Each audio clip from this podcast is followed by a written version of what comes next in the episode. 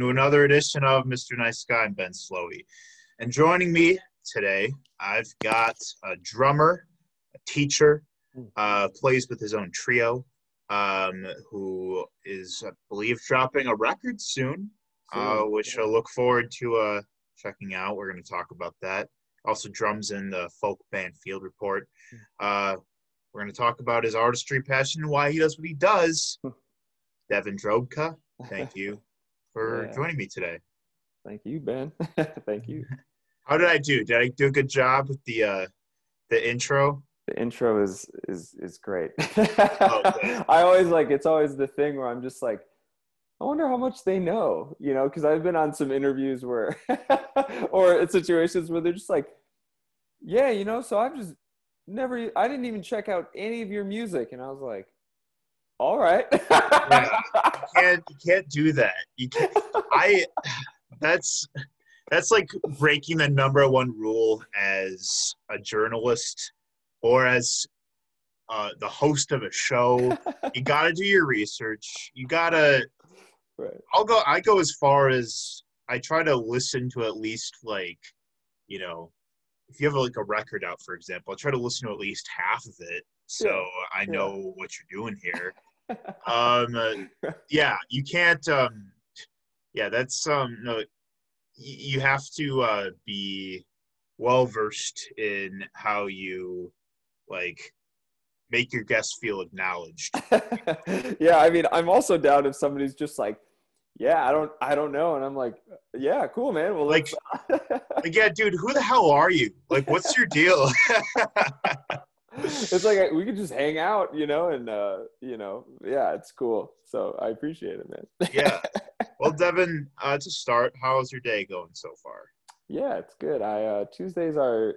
Uh, I recently started a master's program down at Northern Illinois University, where um, sure. I have a TA position right now, and Tuesday is like my day off. So I'm like, I take full advantage of that. I, I have a pretty slow going day, and I've had, um, I've just been teaching some lessons, and then I have to do a workshop later tonight for the Milwaukee Jazz Institute. And Tuesday's kind of my day to like recharge a little bit. So try to get outside, usually go to a park and do that early in the morning. And so it's been good, man. It's, uh, yeah, I you know tried I, I I've over the past year I started a gratitude journal or and it's something I I keep every day and I it's it really helps me even if I I didn't write in it today but in the days leading up to it I I try to write in it every day and even just the act of that makes me wake up and have uh better transitions into the morning and stuff just because I can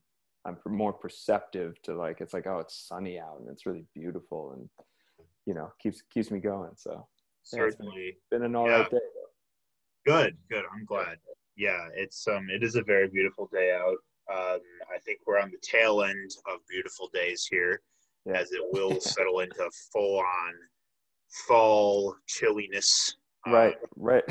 which I'm honestly I'm not complaining. I, I think uh, we had a really hot summer, and uh, yeah. I'm ready for some uh, cool air to be uh, breezing through my windows. yeah, I'm a I'm a Four Seasons fan. You know, I like I like the I like the pace. I, I can feel everything slowing down, which which is my general mood. So I I'm into it. So Yeah. Totally, yeah. Um, but and I'm glad that uh, you have the uh, the gratitude journal thing going because especially in this tumultuous hellscape of a year we have been enduring, Yeah. you know, it can be, be easy to uh, you know feel a lack of control over your surroundings or like struggling to find the uh, the things that you know bring you even just little joy or immense joy like yeah, just sort of like you know um reflecting on those and and putting them down into words like Yeah. I think is a very helpful exercise in you know so much chaos going around where you don't even there's so much going on it's hard to even like compartmentalize you know Right. Yeah. I, mean, I found for yeah the act of of the, just the action of of allowing yourself to acknowledge something is is incredibly powerful and it's something that as i'm watching the the fringes of society um, which you know I, I think society has always been decaying in, in ways or the, the modernity the idea of modernity around it is a yeah. very complex structure but by just taking time to you as a conscious being to be like if the wind hits your face and you derive joy from it write it down or say like say that like just get it out because we don't do we don't take time in our day to do that. And we don't take time out of just a second to maybe be with a friend and be like man did you just feel how great that breeze was? And you just think like you're you're putting that acknowledgement and that gratefulness and that gratitude back into the world. And it's that energy then permeates. And i think you know right now with as dark and as as as much negative energy there is um i have to combat it and caress it with with better energy. And that's where like that idea of writing it down and um allowing myself to to say those things and change my speech and change my patterns. Nobody else is going to do that for me. That's so I, I also the journal is is really holding me accountable for going deeper into myself to find what are the things that i just skated over for years just even like you know waking up and just being grateful to like have um, a window to feel the breeze first thing in the morning no, I wonder how many people even think that far ahead. Like I started to think it's like, holy shit, man, I have a I have a room I'm in. Like in the immense gratitude I have for that. Like that's insane. Like yeah, I don't know. Like eh, little things that whereas for 34 years of my life, I could have given two shits. Maybe subconsciously, I was like, yeah, but totally. I, ne- I never would have said it out loud. Or if I was talking to my friend earlier in the day, I was like, man, you know what I just like had this realization today and then I shared that with them and they're like whoa man yeah you know what and then now our dialogue changes you know so I think it's it's little things that can go a long way but the initial act of getting there is I had to live a life that was non non acknowledging of gratitude to take like kind of pull me like hey man maybe you should slow down a second and take a take a breath you know look. Yeah. You know. Certainly. Oh yeah like um yeah i uh, you know as i've endured through a multitude of uh, mental health struggles over the last you know five six years like it really did kind of uh, instill that in me as well where you do have to allow yourself space to feel things and to mm-hmm. also uh, you know uh, build that self awareness of, you know, the space you're occupying, what you are sensing, what kinds of pleasure or validation or just um, social interactions or just other area, whatever area in your life you feel requires maintenance, yeah. like most at that point, is to listen to yourself when your when your body's telling you, hey, like you need to take an off day, like you're burning yourself out, or oh, you haven't talked to your friends in like three or four days, like maybe it's time to text them and make plans, or oh, you know, you uh, like you uh, have enough time this week to do like X amount of podcasts, and you you should do them because you don't know when the next opportunity is going to come around to like talk to certain people, and so yeah like that spatial mindfulness is um so important especially right now when like you said there's a lot of um there's these uh visceral forces in this world that are charging a lot of negative emotions right now. Like i had to like remind myself this year hey remember bird watching? You you like bird watching. You you enjoy birds and you like being out in nature. You need to go do that more this year. So yeah, i did like i actually got back into bird watching this year. Yeah. like because that's a pastime that i appreciate. And it's regrouping with yourself um with like those little like with leisurely activities or otherwise just um, little just uh, sources of pleasure um, whether that is the a, a, slight breeze or whether it is you know your favorite snack that uh, you chose to enjoy or the opportunity to have a good conversation with somebody. Um, holding on to that more than ever right now because these are dark times my friend yeah yeah yeah and i'm sure we'll see more but right now it's it's very interesting to be incredibly conscious and aware of it at wherever like life stage we're at you know um, yeah so it's yeah. yeah. it's yeah it's definitely uh yeah i try not to think about what the other end's going to look like but i i like i said you can show up every day and try to try to help it for sure for sure yeah so devin what we talk about on mr nice guy we talk love and fear passion and creativity and uh, so I've known I've known of you for a while now because um, Field Report was one of the first Milwaukee bands I ever listened to. Sweet. Oh yeah. Um, well, I, I I have been in Milwaukee for six years now, but it's only been really only like the past like three or so when I really started like you know subscribing to like local music and stuff. Um, as you get more comfortable. Like I was obviously in school.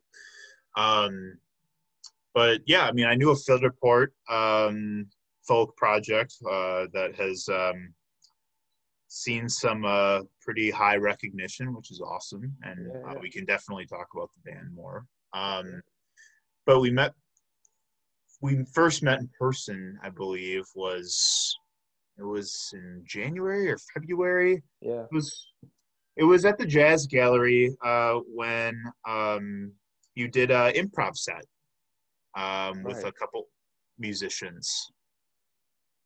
Was it a? Was it on? I'm trying to think. Was it on a Sunday or was it on? Was it like I was with a band or? It, to. It was. I believe it was on a Sunday. Yes. Okay, I it wonder if that, was the Seed Sounds group or something like that, or. Might have been. I know that Frenia and Eli Smith also performed sets that oh, night. Oh yeah, so I I might have played with a sax trio then that night. I okay. so I think I this is coming. January seems incredibly far away. I was just like what?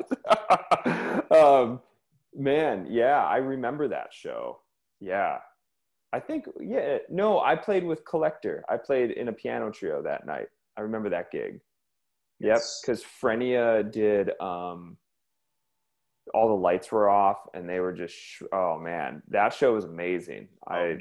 shout yeah. out to frenia those guys yep. are awesome yes i um they're they're some of the reasons in this town i i'm i love i yeah i love this city for that reason and you know for everybody that's like the milwaukee has this like incredibly complex like self-hating thing that i'm just like i've participated in too because i'm from here but I, I found that uh, man, Milwaukee is just so dumb. It's like, man, do you, do you guys realize what you really have? And then it's on an individual to be like, yo, this is like, and I've lived in New York and Boston. I've toured all around the world. Like, look, I've seen some shit, and like, those dudes are throwing down on such a high artistic level and I'm around I'm around a lot of art scenes and I'm a, I'm around a lot of the cool cats and I'm like how come you all aren't showing up what's going on? And you guys are complaining. Uh, my number one rule, and all my students know this, is like nobody's allowed to complain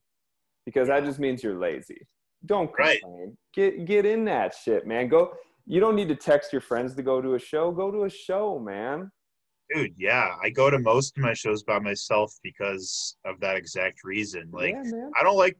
There's no point in relying on others to uh, make it a social catalyst. Like, if I want to go see a show, I will be at shows like by myself most of the time, mm-hmm. and I'll do it three nights of the week. Right.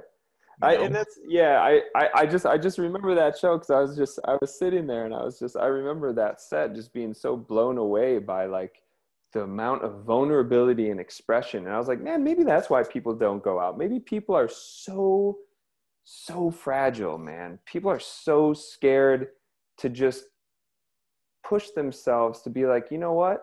I am so open right now. I want to go live life. I want to go see something that Instagram cannot provide me in this very moment, or that Netflix can't provide me in this moment because that shit's just filler, man. I mean, I don't know. I, I, get I get a little I get edgy on this subject because I'm around all these like progressive in like I don't know how we choose to present ourselves, and I'm just like, man, I never see you guys at like like anything. Dude, I man, you're you're really speaking into some uh, deeply rooted gripes that I also have had with the music scene in, in this in the sense that I love it very much, but people don't realize what we have here, and it, they do take it for granted that, or they they kind of remain in pockets of the music scene, and uh, I never really understood that. Like, I never understood why,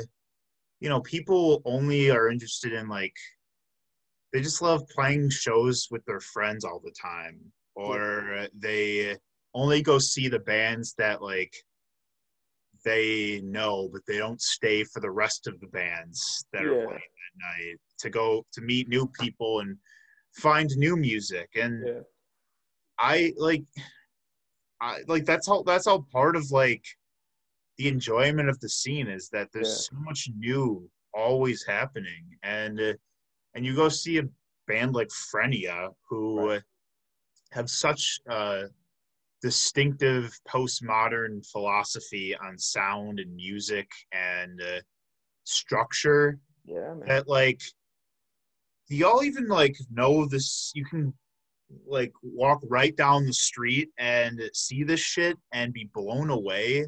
Yeah. Like, I, yeah, I mean, I think there is so much integration yeah. that uh, will continue that continue needs doing yeah Seen here because people really do need to continue opening their minds up yeah and that you know i i when i moved back eight years ago i started unrehearsed mke as a as a pushback against that. And through that like a bunch of other series and a lot of bands started. And that was my goal is uh, when i moved back to town was to try to bridge some more of the musical gaps. And it doesn't need to be like a cool kids club or anything like that. It just is like it, for me it, it comes down to a simple aesthetic of are you curious and are you willing to invest in yourself yeah. it has nothing to do with style it has nothing to do with the venue being seen which gets caught up in what it means to be an audience member and participation it really has to come down to be like, are you comfortable with yourself enough, man? Like, and I, I, I don't know, man. I thought my buddy Steve Gallum, who him and Barry Clark now are are curating it. Steve would always say like, "Oh, this stuff weeds out the hacks, man." And I was like, you know what? That's true, man. And but that's like uh, what I take that if I was to then translate that further is it weeds out people that would like the facade to remain intact but aren't willing to be like hey man I, am not like i don't know or i'm not comfortable and being like hey man it's cool I'll, let me let me introduce you let me help you so once again it's also a form of community building. That was the biggest thing. It was like man well what's a community for then? Like the community is here to help one another. You need help like discovering new bands? Here we are man. We're all trying to figure it out. It's not like we have it figured out. Or this group over here is on its own island. It's like well man this comes down to like choice. It comes down to like do you or do you not want to? And if you don't you should be very explicit not this like gray area that i'm tired of just be like no i don't want to do that and then you you know what your intentions are and i think the problem with like smaller scenes or communities would be the idea that it, the intention is not explicit. The intention is masked in like, well, is there going to be beer there? It's like, man, why? Or what how many how many people are going to be there? That shouldn't matter. If if i mean if you're if you need those things that's what you should say. It's like actually no i need this this and this. And if those are not there then i am not going. But then i you know i just be like okay man well what you're selling as your brand or your image might not fit with how i'm seeing it then. You're kind of i call it it's like you pick and choose what you want jesus to be to fit your ideologies you know? That's that's a good uh, analogy for sure you know it's like i want this bit nah, I don't really want to hear the part about loving other people. I just kind of want right. this little chunk, you know, like you know right. things like that of that whatever that ideological ilk would be. That's kind of what I I get at with with how I see it. Now, whether that's true or not, it, I'm going off of a feeling, but it's when I've talked to a lot of people in the music community here, or as I've gone and toured, and people look to me as a representative of the city because they're like, "Whoa, we see you're doing all this stuff," and I'm like yeah, man, some days are better than others. You know, it's like I'm trying, but I'm thankful to live in a city that um, if people would like to participate, it could be fucking brilliant. It could be really brilliant. And um, I've, I, yeah, I mean, some people are really like, oh, we got to get everybody doing this. And I'm like, you know what? It's not my job to force people to feel and do a certain way. The real energy and the real power comes from when they decide to change their consciousness and they're like you know what this is important to me so now you have people that are taking initiative and god knows we need more people in the world that are just willing to even push themselves a little farther you know because like if i really looked at what is my standard of good enough that's at a plateau of a certain amount of people. And even what my standard might be there's a tier then of people above me that are like man that's not even good enough. So it's like it's all like it's all perspective you know? So for me like when i'm sorry the sun is like just going to town when when when uh, when i'm when i'm around people that are like well this is like yeah this is good enough. And i'm just like is it though? Is that is that it? Like that's that's it. I guess that's it then. But right, what, yeah. once again, it's it's for me, it's an issue of explicit statement or like this kind of like uh like the yeah the, the gray zone which is like the gray zone then would be like well what do you think you need to work on personally then? What is the real issue you know? Yeah, totally. And and you know i mean like i said when after living in really expensive cities and i'm just like oh my gosh rent is this and you can you could create with this? Like how, like my biggest thing i would tell people when they would give me gripe about stuff i'd be like how come people in new york are under more pressure and it costs more but they're creating more art? That makes no sense. That makes absolutely no sense to me and people couldn't answer that they're like oh i don't know and i'm like man, your rent's three hundred dollars. Okay, my friends were paying like eight fifty for like an eight by seven room and like composing every day. Worked like five like I don't know, man. It was, so what is that? What is that? What is that feeling? What is that New York? No, it's not New York. That's circumstantial of like layers and layers of like housing and like just crazy multitudes of things. But why would somebody put themselves in that situation? It makes no sense. But then, like, I came back because I wanted a better quality of life, but I saw the other side of the drive where you're like, shit, if I have this much space, let's get to work because that can go away in an instant. And I don't know if people realize that. Or once again, I'm grateful for having those experiences. I'm also grateful for not having a ton of those pressures right now so that I can create more. Yeah. Oh yeah, you know. absolutely. Thank you for sharing. Uh, it's not so much a tirade as much as it is just you are passionate about the uh, the actualization of our creative scene and communities. But I mean, I would share very similar sentiments to you, and for for many reasons. And I'll and you know I'd echo you know a lot of the things you said about just yeah like what are you in it for and what are your values what are your intentions like, like, where are you establishing comfort zones in hmm. your interaction with uh, the music scene and whatever but I think another thing, and kind of what you were saying earlier about like the whole like facade thing, you know, I think that especially stems a lot from like oh, it's it's people that are very like idealistic hmm. about how they view themselves in relation to other artists in the city or other bands or you know other initiatives and think like i'm pretty good at what i do but why am i not being noticed yet? Or why am i not being played on the radio? Or why am i not being why are more people that we don't know coming to our shows?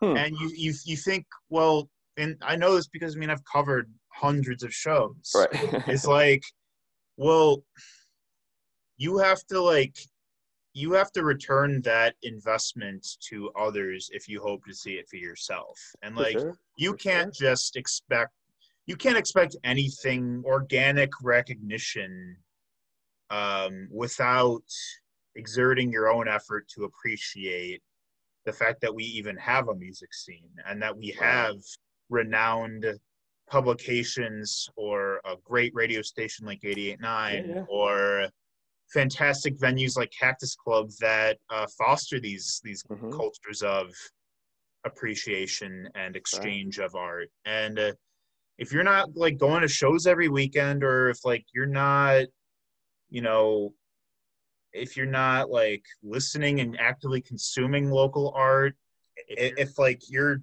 really just going to the shows that you play, then I don't really know what to tell you all the time because it's like at least like I mean I get that some people have really busy and chaotic yeah. lives, you know, I get that for sure. But how are you interacting with those that are in the exact same position as you? How are you interacting with them and uplifting them and empowering them? Um, because that's what you would want for yourself. Right. right. And uh, it's nice being um, doing breaking and entering has been great hmm. because we get to sort of facilitate um, a lot of the um, just uh, we, we get to sort of oversee a lot of those like interconnectedness of everything going on in Milwaukee music like yeah, yeah. in terms of you know DIY and like home recording projects or you know the punk scene or the hip hop artists that are working together or the improv and noise scenes or the you know just like we get to see a lot of that interconnectedness and it's it's great doing it because now it's like i feel like i always have uh, recommendations or suggestions or or potential uh, connections made on deck all the time yeah. That's like amazing. if you want to go see a really dope noise set, go to the Jazz Gallery and see an right. FTAM show. Right. If you want to go see a killer uh, punk show and uh, get out some really cathartic energy, go see a snag show. If you want to go see really energetic hip hop, then go to an event that uh, MK Expanded is doing. Or if you want to, you know, just get really fucked up and enjoy some really good honky tonk music, go see Hughes Family Band at High Dive. Right. Like, there's so many different. Um, it's it's nice because it's like you kind of know who operates who operates in what capacity in the scene and like how and sort of putting the pieces together like a puzzle and like okay well this you know this kind this pocket of the scene like requires more attention like on our right. site or maybe like you know these bands looking to get into more venues that well maybe they should start with reaching out to some diy space owners and getting in their names there. And then that can lead to more gigs at venues and stuff you know and um and it, it's been very rewarding doing that because like you you really grow to understand the music scene inside and out. And like yeah. understanding like you know there there is a bit of an ego and a pride problem in uh, uh in several different uh spheres. Yeah. But, I, and i don't think that stuff changes. It's just it, the, i think yeah that exists everywhere. That exists everywhere. just the language gets different depending. Like i i mean i i met people in new york and la where you're like whoa like egos in la totally different vibe because it's just how the ego comes out in a very different way where you're like oh okay. Right. Oh yeah. Where it kind of blindsides you where you're like am am i nobody now? Like, yeah. like i don't like i thought i was i I mean, I thought I knew something about, you know, soda. I don't know. Like now I just feel Right. like shit. I just like, Yeah, but point being is that you know I firmly believe we have a vast gold mine of talented individuals and very masterful artists in many different capacities. We have Totally. something for everyone here, but are we going to choose to uh, like you know uplift one another and uh, uh, continue that re- redistribution of resources and connections or are we just going to dwell on the fact that you know nothing's happening Yeah. in milwaukee Yeah, you know I- like yeah. And, and it's just, it's just a matter of really changing the language around it for me. I mean, being, being on the, the, the teaching side of things, I, I, I see so many different sentiments and like, I, um, I I mean, I, I just listen a lot. I just keep, you know, I, I get around situations I, ju- and I just listen and I hear for commonalities that are happening. And like, yeah, it's just the language around it, man. People just need to rethink their, their choice in language and then how their language affects them and how their language then affects everything, you know, because if they're telling their friends, nah, nothing's happening, then I don't know. I don't know who their friends are, but their friends might be gullible and they're just like, oh yeah there's nothing yeah i mean if they said there's nothing happening there's definitely nothing happening so it's like an issue of like once again why i i at least in when i work with some of my students i really try to push them to develop aesthetics personal aesthetics it's like what what is deep inside of you because at the end of the day if you're not curious man, I don't know what we're to do then. You know, if you're just to listen to whatever Joe Schmo says, like, man, do some research. Get, like, you know, you tr- develop your aesthetics. Like, and aesthetics doesn't mean like I prefer like beige over blue and gray. You know, it's like, no, I per like, this is how I would like to carry myself. This is my Yeah. aesthetic, you know, Right. and that's like sometimes I think, yeah, maybe it's an issue of aesthetics for some people. Maybe nobody has it. Maybe some people have no aesthetics, and or their aesthetics are so like lower vibration that they don't even know. You know, I don't know. yeah But I, that takes per, that takes personal development. I think it takes a lot of um, kind of abstract critical thinking that way. You know, like are you? It's like, am I happy complaining, or am I happy living in that zone? yeah Or are you like, man, you know what? I, no, actually, I just say that because I'm fearful. You know, really going in and, and diving into some areas of the parts of us that might be pretty frightening, but actually that's where all the beauty lies. You know, it's, it's just surrounded by things that we've calloused around it. So uh, we need to prod at it, you know? yeah, Um, definitely. yeah so devin i i we've talked for like it's not it's uh we haven't even dove into um your own personal aesthetics and artistry so i think that is a good segue to ask you when music really kind of all started for yourself as a Yeah. creative outlet Uh, wow. Uh, probably, probably in fourth grade when I when when I went to Elm Creative Arts down on Walnut Street. Um, I yeah, I was able to join band, and I I always wanted to play drums, and um, I grew up in a musical household. Like my my mom's mom, when we were little, played piano and sang, and played accordion and sang, and then my dad. Uh, plays guitar like really great kind of John Prine would sing a bunch of John Prine and other tunes like that. Um, none of them were professional musicians, but it's just around. But yeah, around fourth grade is when I started lessons and I I got into drum set right away and um, yeah, I just loved it. And I, I I would play duo with my dad a bunch, you know, like so that was like some of my first experiences was and I never questioned it too, and they never told me what music should be or shouldn't be. I think I just always had an a, an unquestioning feeling that music was just a part of life, and I really think my early experiences at Elm Creative Arts um, for uh, it's it's sad that we devalue art so much. Um, but I was fortunate to have gone to a school at a time when the funding and everything was really valued and they showed you a life that was like look we could dance we can sing you can still do math you can read.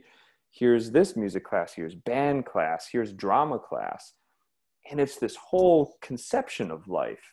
It's a, it's it's it's all connected you know but it's like as as and that was something for me as a creative outlet. It's like oh i could do this or i could play the drums this way or i could do this. There was really nobody being like don't do it like that you know which um i was thankful for. And then uh yeah i middle school and then high school i was playing in bands and then i uh I remember going to the Globe East for the first time, which for any diehard Milwaukee fans, that, that dates me. When my freshman year of high school, I went to the Globe East to see this band Small Brown Bike at a matinee show right after school.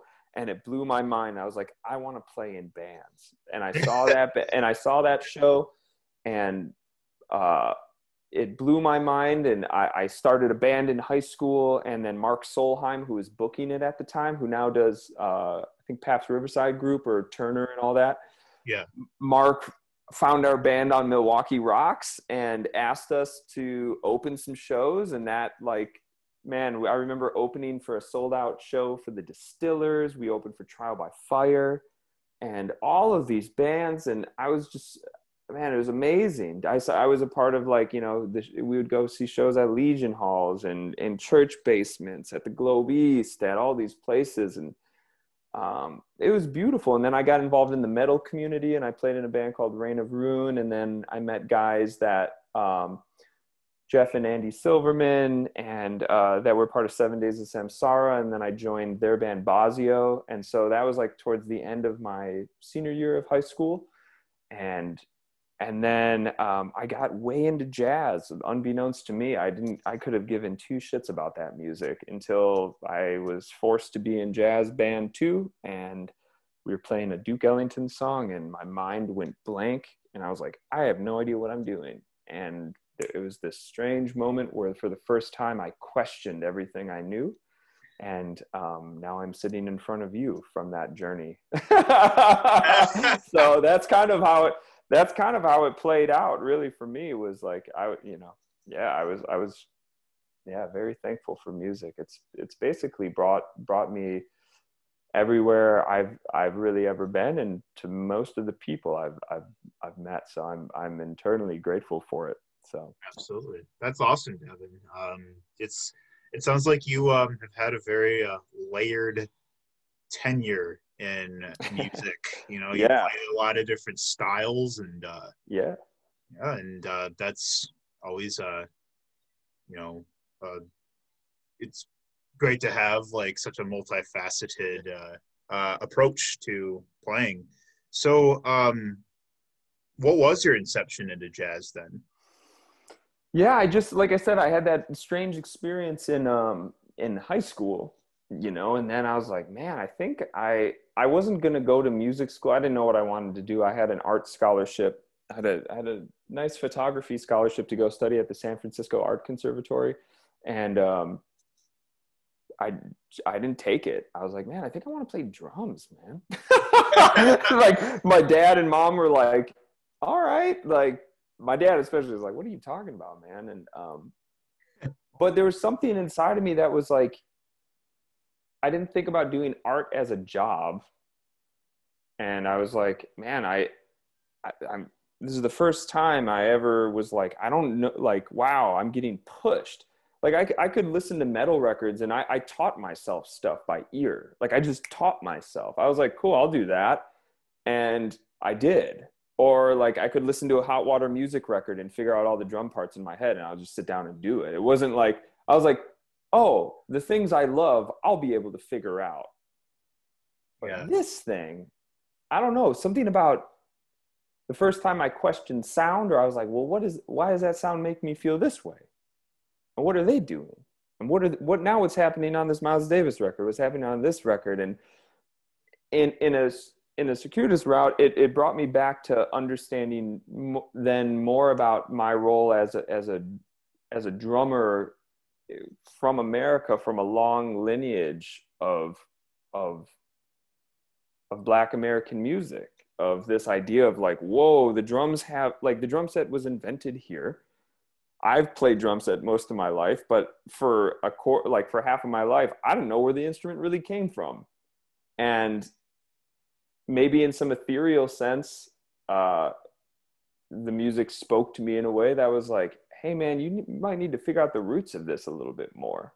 And it's been so great and it's been incredibly challenging and um, times i want to quit i've wanted to quit music so many times. I'm like and i tell my students that i'm like man i'm not even gonna lie i've wanted to quit so many times. But anytime i've wanted to quit more things start happening. And so i'm just like you know what?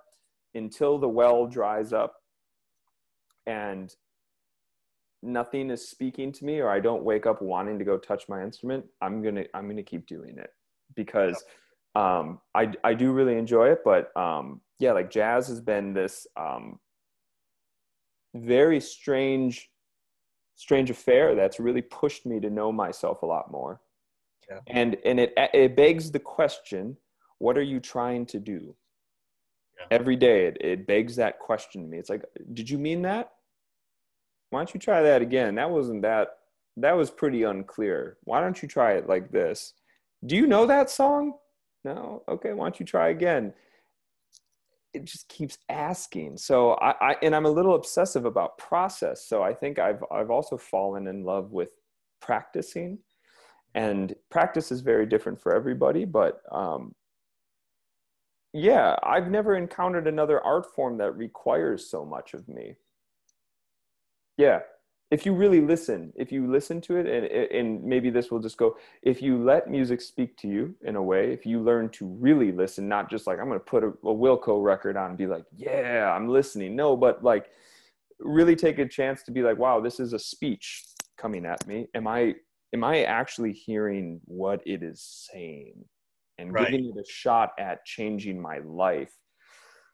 Then yeah music is a, an incredibly powerful catalyst you know right are um, you are you placing yourself into the airwaves as yeah. they, as they come and uh, really like yeah just living vicariously through the music um, and that's something that i try to be doing as well like as an active listener of music like especially when i'm like you know doing the write-ups every day of like how i feel or what i'm the imagery that uh, comes to mind the place i put myself in once like i'm consuming a piece of music like that's that's sort of the whole idea is like, yeah like where like that's part of being the active listener for sure. Yeah. Yeah. But yeah and it's something that i you know i I, I think a lot of people know me for doing that, but it's it's very yeah like today i was i was on a call with a guy from ithaca new york who's a pretty prolific songwriter. He just found a video of me on youtube and it was like hey man i i would like to to work with you. I need some help. Um i i want to try some new things. And so once again by questioning my aesthetics and and taking risks i always bring this up to my students. It's like man you guys got to take some risks. If you're going to truly learn anything you have to take risks and you have to accept that you're not good at everything. You have to accept that. And stop being something you're not but you'll never know that until you take a risk about it. And i never knew like you know i was just like wow all those risks are all the times i had self-doubt. All the times i was like man i'm not i'm just not you never know who it's going to reach. But I, I never regret any of those moments where I, I took some pretty brave like some pretty big risks you know like i'm gonna do this right now. Yeah. and sometimes it doesn't work man. You can't please everybody and why should you? That's insane. Um but yeah it's like in the end trying to discover who you are and trying to be the best person you can you can be for humanity uh, i'm so thankful for this art form and for the the masters and the legends that came before me that have have been paving that way. So I, I you know I, I really try to emphasize that to the people I work with. Like don't eh, you know have fun and yes love what you do, but please know that people died over this music and people died over music so that I, you know i'm here playing it essentially you know like i so you know try to try to have some re- think about gratitude or reverence you know try to be yeah. like wow okay cool i'm a part of this now. Yeah. you know like yeah be a part of it or not. If you're not ready for that then maybe like don't do it you know? Yeah. That's the beautiful thing about music too. It doesn't need you to play it. You know? Yeah. that's that's yeah. the cool thing you know? That's like that's the cool thing about it. It's just like okay there's going to be other people that'll just pick up the torch and be like i got it you know? Right. So. Yeah you know. That's absolutely right. Um yeah i mean people like same that's kind of how i perceive things like you know journalism and broadcasting and you know doing this. It's like there's so many people that you know went through such like trials and tribulations to bring us you know um platforms to tell stories on right. um, and to hear folks stories with. And uh, and like you know i have to recognize the privilege i have to have a platform like this to uh, help uplift and share other people's stories. I mean i made like i'm a cisgender white male. And thinking about how that you know has how i've benefited from that too. And that can be an uncomfortable thing for many um, to acknowledge. But um, but these are conversations to have because without them, you know, then uh, you know society doesn't move forward as it should. Right. right. So. Um, so that all being said, Devin, uh, tell me about um, just uh, the the jazz the trio that you have. The last Bell Dancer, I guess, yeah, the last record under my name. Yeah, that was God. Was that two years ago? Maybe three. Even I have no idea. Seems yeah, um, like that. Amaranth, that one. Yes, uh, Amaranth came out. I believe it came out. I think it said 2018, but damn, I hope um, so. yeah, well, yeah, I don't even tell remember. Me, yeah, tell me about uh, Bell Dance and uh, how the project has evolved. Yeah, so that started uh, when I was living out in New York, and um, the name Bell Dance Songs is uh, one of my really good buddies, Kenji Herbert. His mom, um, um, I think, as a hobby, if I'm getting this correct, Kenji might uh, be shaking his head at me. Um, she she makes um, I love Japanese watercolor and Chinese watercolors, but the the red stamps on the signatures at the end. Oh, awesome! She makes those for fun, like she just does it. So I was like, man, could she do my last name? And my last name, roughly translated um, from Japanese, would be Bell Dance Songs. So um, I was like, man, that's a great band name. And so it was an outlet for me to finally work on being a sideman so much, I had the privilege of of being like, ah, I wouldn't do this song this way, or I would do it this way. Um, and so I took all those experiences and bam, just wrote a bunch of melodies and um, and used it as an outlet to explore different ways of dealing with form, structure, time, melodicism, group interplay. And so after Amaranth, um, Amaranth was uh, kind of a dream band of a lot of my friends that I was making music with over the past like 10 years. And it felt good to just get that music down. And um, after that record, I was kind of like, oh, I, I, feel good. I, I mean, that, those guys now all live all over the country and it's, it's hard and i've done different incarnations but i felt good about just releasing that and kind of burying it. I was like man i feel good. If somebody wants my band to play i could always be like yeah i could do that um, but I, in terms of, of an outlet i felt like i i explored what i could with that. So this this new record it's a piano trio record and i play a little piano but it's like been a dream of mine to do a piano trio record. And so coming around a, a year ago in November, re, we tracked it right as I knew I was getting divorced. It was like, so it's kind of a, a pretty intense session and very cathartic though. As I listened back, I was with two of my really good friends and um, writing some very personal music and uh, yeah, it came out beautifully and, and it's a, it's a, it's a sonic palette I want to explore more. And it's, um, right now i'm waiting to hear if it's going to come out on the great label out of austin texas called astral spirits. I'm waiting to hear about about that right now but um yeah it's just i'm kind of following what what feels good. It's like man i really love piano trio and um, since i write on piano and play it and i love it myself and maybe it's a, a, a simple homage to my my grandmother who always played it and it's just a way for me to stay connected to that instrument. So um, yeah, and the, I, I hope it comes out soon. I would rather have it come out sooner than later, but labels are a funny beast. So yeah.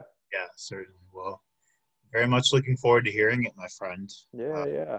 Looking forward to your compositions and uh, the ideas that you so uniquely uh, express to the listeners um, oh, in uh, a piano trio um because I don't know a whole lot of other uh, people doing things like that around here, so that's pretty awesome. To, yeah, it's it's fun, man. Like I I just you know I I'm just thankful to have incredibly creative uh, friends around that are also willing to say yes. They're like, yeah. yeah, I'll do that, man.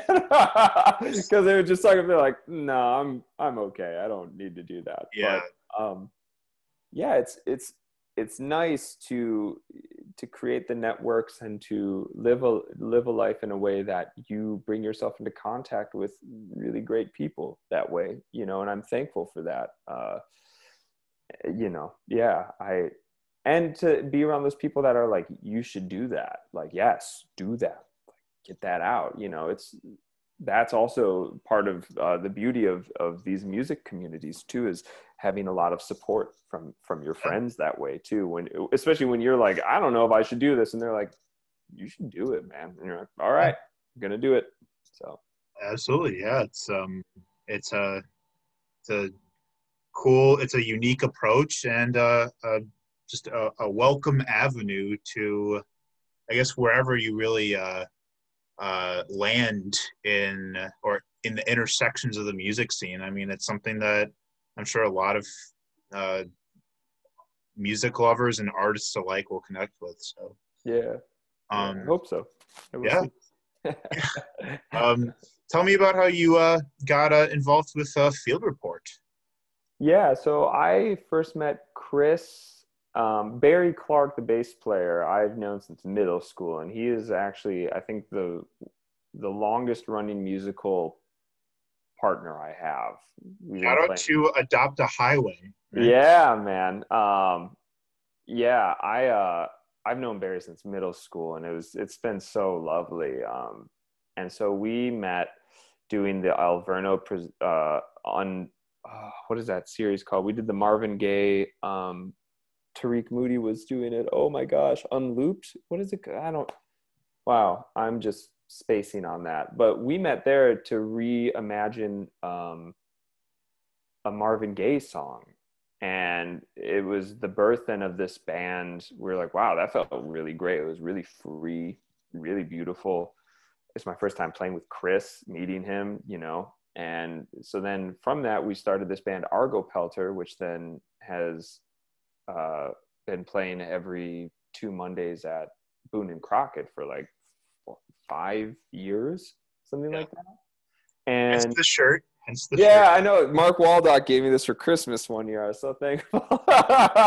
um, thank you, Mark Waldock. Yeah, thank you, Mark. Um, so yeah, and then from there, uh, you know, I watched them when they were touring Marigolden and stuff, and then when they were working on this new record, um, Summertime Songs, Chris was like, "Hey man, would you want to do some gigs?" And I was like, "Yeah, sure. What what's the music, you know?" And he's like, "Oh, we have this new album." So he sent me the album, and I I was like, "Wow, this is this is really rad." So I just learned the whole record, and then we started rehearsing it, and that's how it kind of happened. We had some gigs out uh, I don't know Claire, and then we had to go out to New York, and then yeah, did a few more tours, and and then we just did that last record, Brake Light Red Tide, that came out in April, and we did that, and um, so that's kind of how the relationship started. It started from just like us playing together and being like, damn, this is a vibe, you know, and like. I, I, I, before I moved back, I scoped Chris out um, on YouTube because I was like, oh, I wonder who else is in Milwaukee. You know, I don't know much of the music going on, and I saw him doing some of these Stephen Foster songs, and I was like, oh man, this is like right up, um, this is right up my alley. You know, this is like my, and I introduced him to my dad, and my dad loves him a ton because they're of the same ilk, and mm-hmm. um, so that's how I met Chris and got to play with them, and it was uh, I'm so thankful he let he let me play with with him and his music because I, I love his music a lot, and he he really let me have my own voice in that, and um, that's part of his genius too. Is he's a he's a great collaborator, and he really wants you to find uh, how how your world can work within his. Yeah. Know? So. Right. Yeah, and that's uh, that's a good way to look at like sort of like the synergistic nature of playing together and uh, the dynamic of the project and combining like what everyone has to bring to the table into something beautiful um, which every every piece you know every piece is a unique piece right right so yeah every yeah um so uh yeah i know the record came out um yeah, this past spring. Um, um, are y'all uh, have y'all been uh, working much together since then? No, it's been it's been like for I think for everybody pretty um, a lot of restructuring. Chris and his family moved. Um, uh, yeah, they moved and um, you know with with i mean we released that record in april right at the height of the shut you know everything shutting down and it was just like you just saw everything starting to go away go away go away go away go away go away and you're like okay well this is just not the time to do anything you know so i think for everybody um i've been uh, we've all been in touch and actually Chris and Barry and myself, our band Argopelter is going to be having some music released soon because we've been oh. we took the entire beginning of the year. We've been going to Wire and Vice and doing sessions there, and so that stuff is about to come out into the world. But in terms of field report, I can't I, I can't honestly say I, I really know. I haven't checked in with Chris about that, um, but it's something I'm when I do see him, I'll, I'll ask him about. But yeah, I think everybody was just like uh, the world just made everybody be like, "Whoa, we gotta rethink what we're doing." So, it, and it yeah. felt, it felt like good at that time too. You know, it felt for you know we just put all this time into this new record, and I'm really proud of that record. And it's just like, well, okay, there's no touring, so I guess like why don't we just take a break for a second? Just yeah, like, you know. yeah, yeah, uh, totally understandable, and um, yeah, something that um, most people that make music have had to cope with. And, right. Um, yeah, I'm I'm excited to hear some Argopelter and what you guys have uh, cooking in the kitchen. Yes.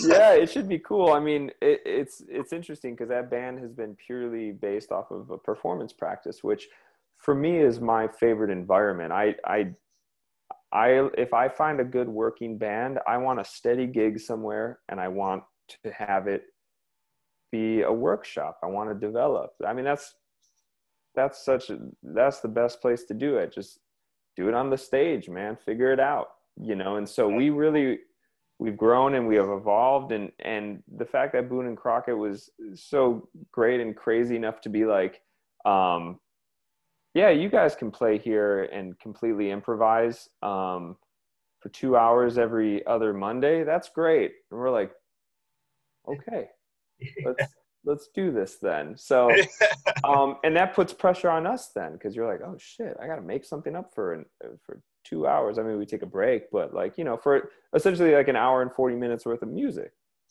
and um, it was beautiful partially for us too it was like we wanted to build a community around that. And so like regulars would start coming out. And then people that didn't even know that they liked improvised music would start coming.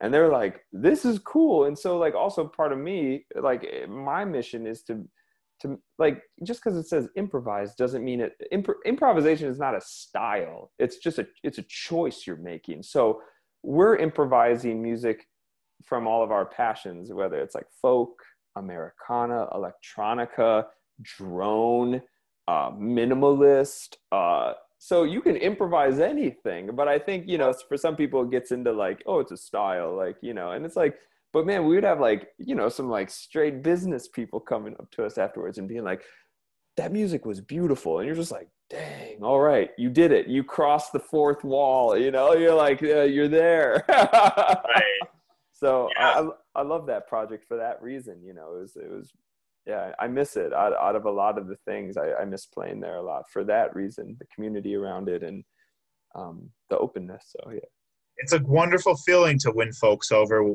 with something you made up on the spot. Right, because yeah, most of the time people are like, "What are you doing?" like, I'm gonna go home now. I'm just like, "What's going on here?" But it puts a lot of pressure on you because you're like, "Well, what do I want to put into the world?" You know? Yeah. You know. For sure. Totally. Um, yeah so um but and that comes with uh um trust that you build with uh, your your musicians right that, right.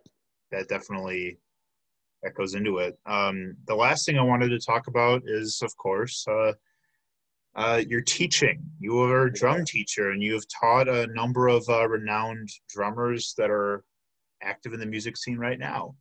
Um, yeah would love to hear a little bit about when you started teaching and uh, how far you've come with it. Yeah. Wow. Yeah, I um, teaching was something that was never on my mind when I was going to Berklee and I, when I moved to New York. I was just like, man, no, I I just didn't think about any of that. And so, like for me, um, it kind of came in a very just non-committal planning way. Like I I was in this band and we would we'd be touring the country and stuff and we would do a lot of clinics at universities and high schools and i sometimes would always be on the lead of it. And um, one day the tenor saxophonist uh, we were in germany and he's just like man i don't know what to do. And so i just kind of like jumped in and just for two hours did this whole master class with, with all these kids and he's like shit man you're really good at this. And i was like huh you know i guess i just i don't like downtime. I, it's like if i'm here with other humans i want to i want to get to work with humans. Like why are we here? If we don't have a reason to be here let's not be here. You know it's kind of cut and dry for me that way. It's like if we know why we're here shit we're gonna get some beautiful work done. Oh, yeah. if we're like i don't know why i'm here then we gotta we gotta dig a little bit. Right. If if if it if it's intentional.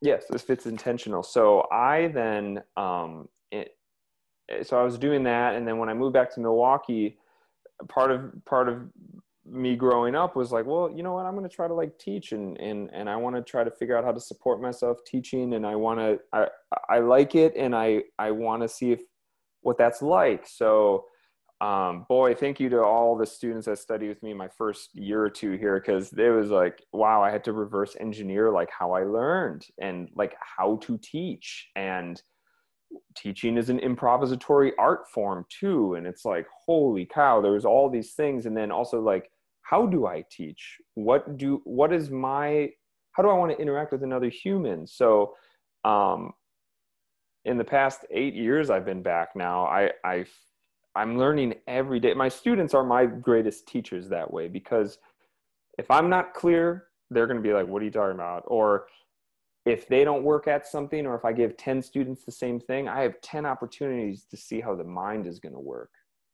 you know? And that's the beauty. I don't want any of my students to ever sound like me. I don't want them to sound like each other. What I care about is working with them on an individual basis to be like, what do you want to do? And I tell them, I don't care if you want to be professional musicians. That's not eh, which this should be about. This should be about what are you trying to achieve so that you feel great in the present with who you are as a person. Like, look, you can accomplish anything you want, and maybe here are some tools and strategies or ways to think in order to achieve that. And for most people, when they worked with me, I'm going to be the first person they've ever encountered that's like, man, you don't sound that good. And I have, because I've had people tell me that, I'll probably still have people tell me that. But I feel safe saying that because I know what it sounds like to sound bad. So I hear people and I'm just like, wow, that, man, that sounds like you're not together. Do you know what you're doing? And if they're like, no, and I'm like, that's where we will start the lesson. What would you like to do? And I'm watching your hands or I'm listening to your sound and I'm like, man, it just kind of sounds all over the place. And they're like, yeah, I feel that way. And I'm like, yeah, I eh, see the, eh, eh, directly how you feel is what is going to happen. Right. So let's try to, the instrument is this holistic thing. It's a, it's a reflection. As I'm talking to you, the drums are just sitting there. So I choose what the drums will do. But if I listen to the drums, they will help inform me about touch, about feeling, about choice. So yeah, teaching, and I and I teach all levels. I, I teach way beginners, and I've and I've worked with like professional drummers and um and semi-professional or people that are like yeah trying to get back into it. And uh each one is i treat them all the same too. Some sometimes if if they're if they're already established i might be a little bit tougher on them. Yeah. Because sometimes there might be a little bit more ego involved. Yeah. and sometimes people don't like to be told they're not good at something. Okay. but i'm like but i'm like man what's your standard? What are you trying to do? What you want to go impress people at your neighborhood bar? That's cool but say that. That I, just say that though because that then will help you actually be humble. Yeah. that'll help you navigate. Because look man we're all trying to figure this thing out. But at least what i've been fortunate with is having a creative spirit. So i've sought out some master teachers and people i'm still taking lessons with my heroes right now because i'm not satisfied with myself. I'm like well i have a question about this. And so how are my students supposed to get better if i'm just sitting back coasting? No no no. And i'm thankful that i perform too. I think in order to be a great teacher, you should be performing at some capacity because you need to be testing yourself. You need to be like, is this beat I'm telling some kid to work on? Do I actually know why? Or like, you know, yeah. I work, a lot of people come and study technique and hands with me. And um, yeah, I mean, I need to I, I, work on my hands a lot because I care about how people sound. The stick is the medium, so you got to work on your body and the signals that you're sending. So like, but that doesn't always make you a good drummer either. You know, it's like sometimes kids want to work on one thing so much, and then they forget about the music they like. And I'm like, we need to work on more music. So it's kind of for me. I when I work with people, it's a it's a it's a balancing act of like, what are you trying to do? you know i'm not i'm not like a i don't believe in a jack of all trade that's not me i'm horrible at that like you call me to go do a funk gig i'll do my thing but i'm not the dude to like call for that you know? Like i just and i'm and i'm comfortable saying that though and i'm not scared to say that you know? Because i'm like i want the dude that wakes up and is like i'm ready to get funky. Like i want that dude. I want that guy. I want to that's the and i tell my students this why should i pay money to come see you? And they sit there and they stare at me like i don't know. And i'm like well i'm not going to come to your show. I'll come to your show because i you know you're my student but you should think about that why should i why should i why you right. how are you going to change my world yeah and if you don't know then think about that you want to play this right. professionally and you know like i, I think i um I think you know some of the people who have studied with me, and like you know, when when I've asked them hard questions, I, I and I see they put the work in, they start playing more. They start they start playing more. And I'm not saying maybe that's a direct result of me, but um, sometimes they will say that, and it's something I take a lot of pride in because I'm like, I'm trying to focus you. Yeah. Who gives a shit that you're playing drums? Right. Nobody cares that I play yeah. drums. Nobody how are how's it going to become an authentic experience yes. for both yourself and the people you're playing for? Yes, and that's what that's what I mean. And sometimes uh, I I am a little bit yeah. I mean. I'm constant I'm still practicing. I'm 34, you know, and sometimes when I get guys that are 18, 17, or in their 20s that aren't willing to put the work in, I'm kind of like, well, I don't know what to tell you, man. This is, you have to think about the marathon. You have to think about, is this something you want in your life because it makes you feel connected to life? Or what are you doing? If you right. don't want to practice this, then don't do it. But then figure out what you would like to do and make some then make some space for people that actually want to do it. That's right. Yeah. And that's that's all because my teachers begged me for clarity. They would like, man, I studied with this legendary drummer Bob Moses. Bad dude. I remember one day in a lesson, he stopped me and he was like, What are you doing? And I'll just always remember how he said it and how he looked at me because he played with everybody from Herbie Hancock, Chick Corea, Wayne Shorter. He's, he's like a jazz legend. He's played with everybody. And the weight of all of those experiences just like hit me. And I was like, damn, okay. So this isn't, this isn't a joke to some people, you know? And so even if you're like, you know what, I want to play in a garage band. I'm like, hell yeah, man. Let's get you, let's at least get you sounding good. So you're like, I like playing this beat. And yeah, 10 people can play that beat, but you love it. That's what I care about, man. That's what right. I care about. That's what I care about to a heartbeat. I care that I'm going to work with somebody that gives a shit about themselves. Yeah. There's a personality behind the kit mm-hmm. when that beat is going down. Yes. And, and that they're yeah. willing to work on it. They're willing to work at their love and i you know i've seen some people that didn't work at it and they they'll you know maybe i'll see them a few years later and they're like man i, I wish i worked harder when i was with you yeah. and i was like man that's not my problem because the time you weren't working hard i was working hard because i was in your position but you just came to it later yeah you know i tell people that all the time it's like it's your choice man it really is i'm trying to give you shit that master drummers passed on to me. And if you want to do it, that's cool, man. But if you're just like, yeah, I'm not going to work at it.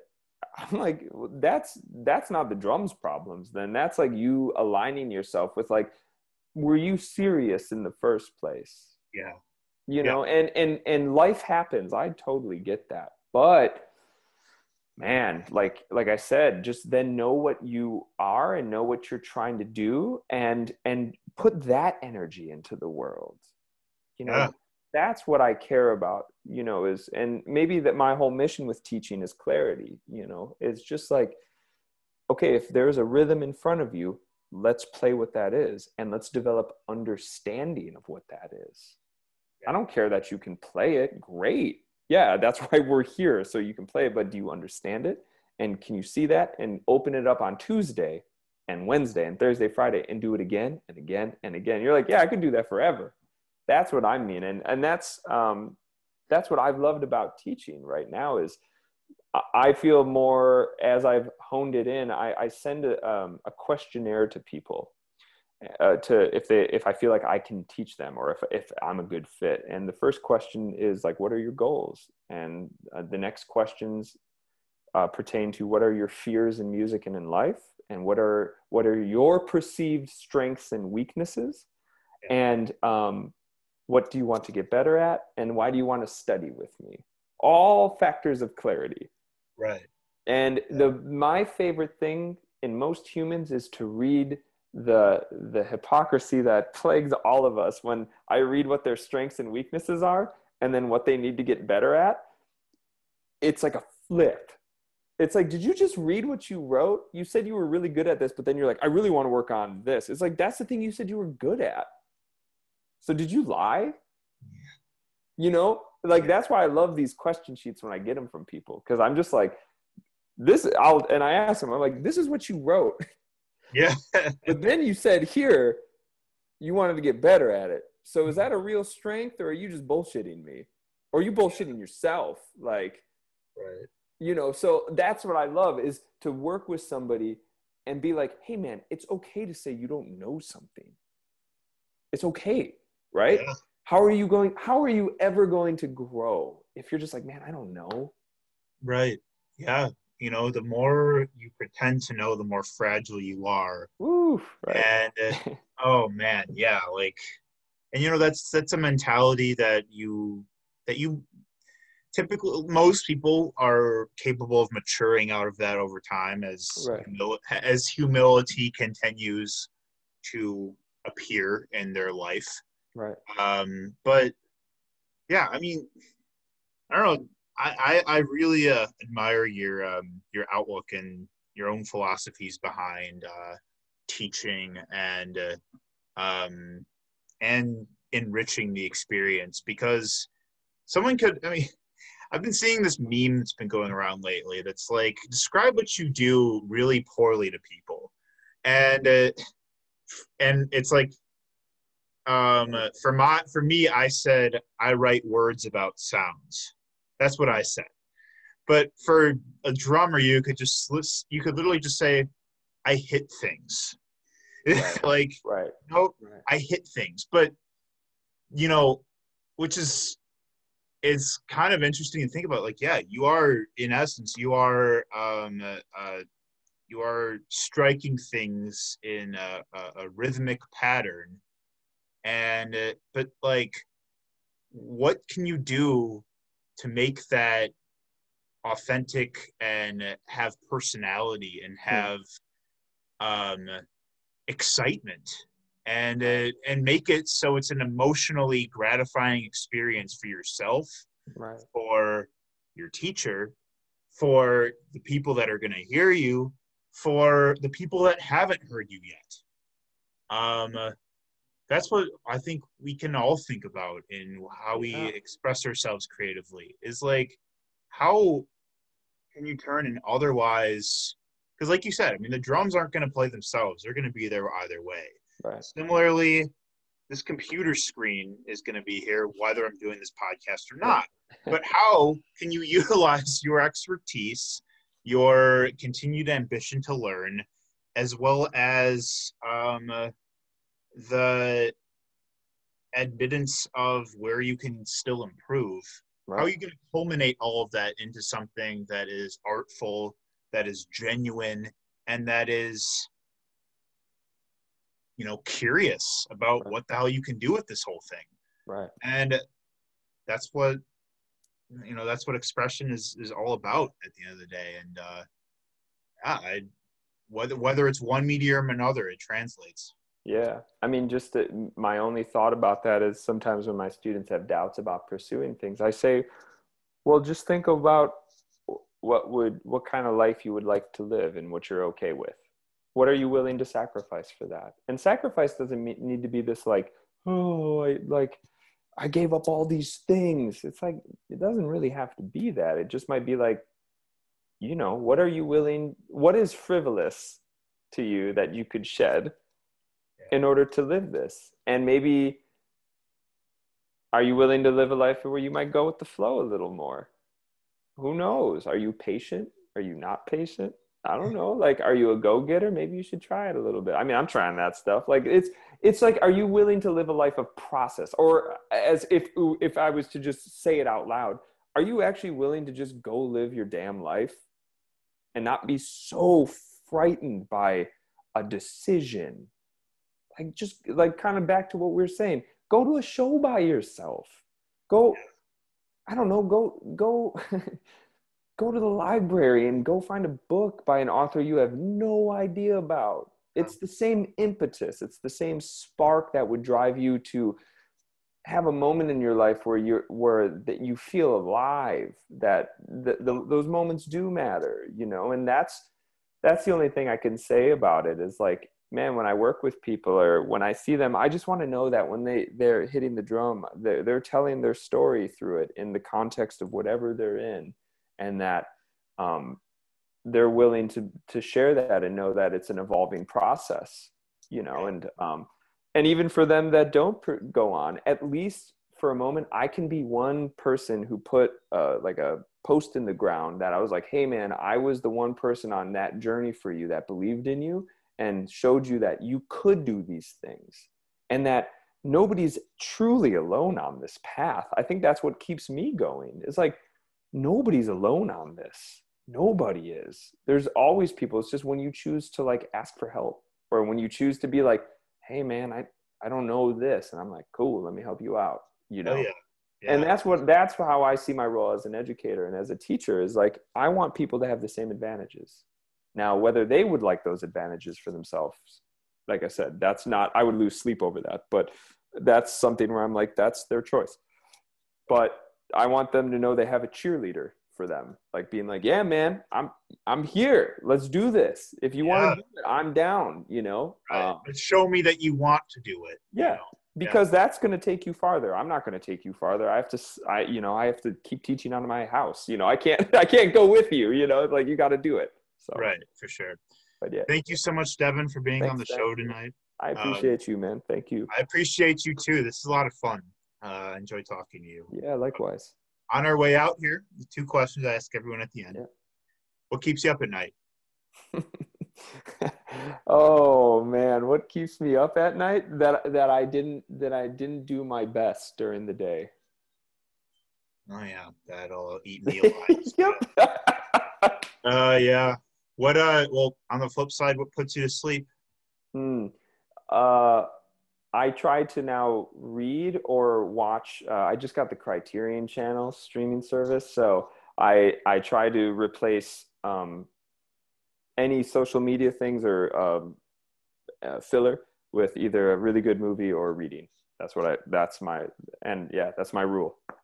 That's a that is a a, a solid uh, discipline to have. Yep. It's been great. Yeah, man. Yeah. Totally. Um, thank you again so much Hey. for being on the show, man. Thank you, Ben. Look forward to seeing you in the future, man. Yes, likewise. For everyone watching, we got uh, Devin Drobka's uh, uh, new record coming out soon. Uh, looking forward to that. Uh, we have new Argopelter coming out soon as well. And uh, yeah, uh, if you ever uh, you uh, play drums, care about drums, and want to get better at drums, Devin's your guy. Um, thank you Thanks, for man. watching, Mr. Nice Guy. We'll see you next time. All right. Take care, man.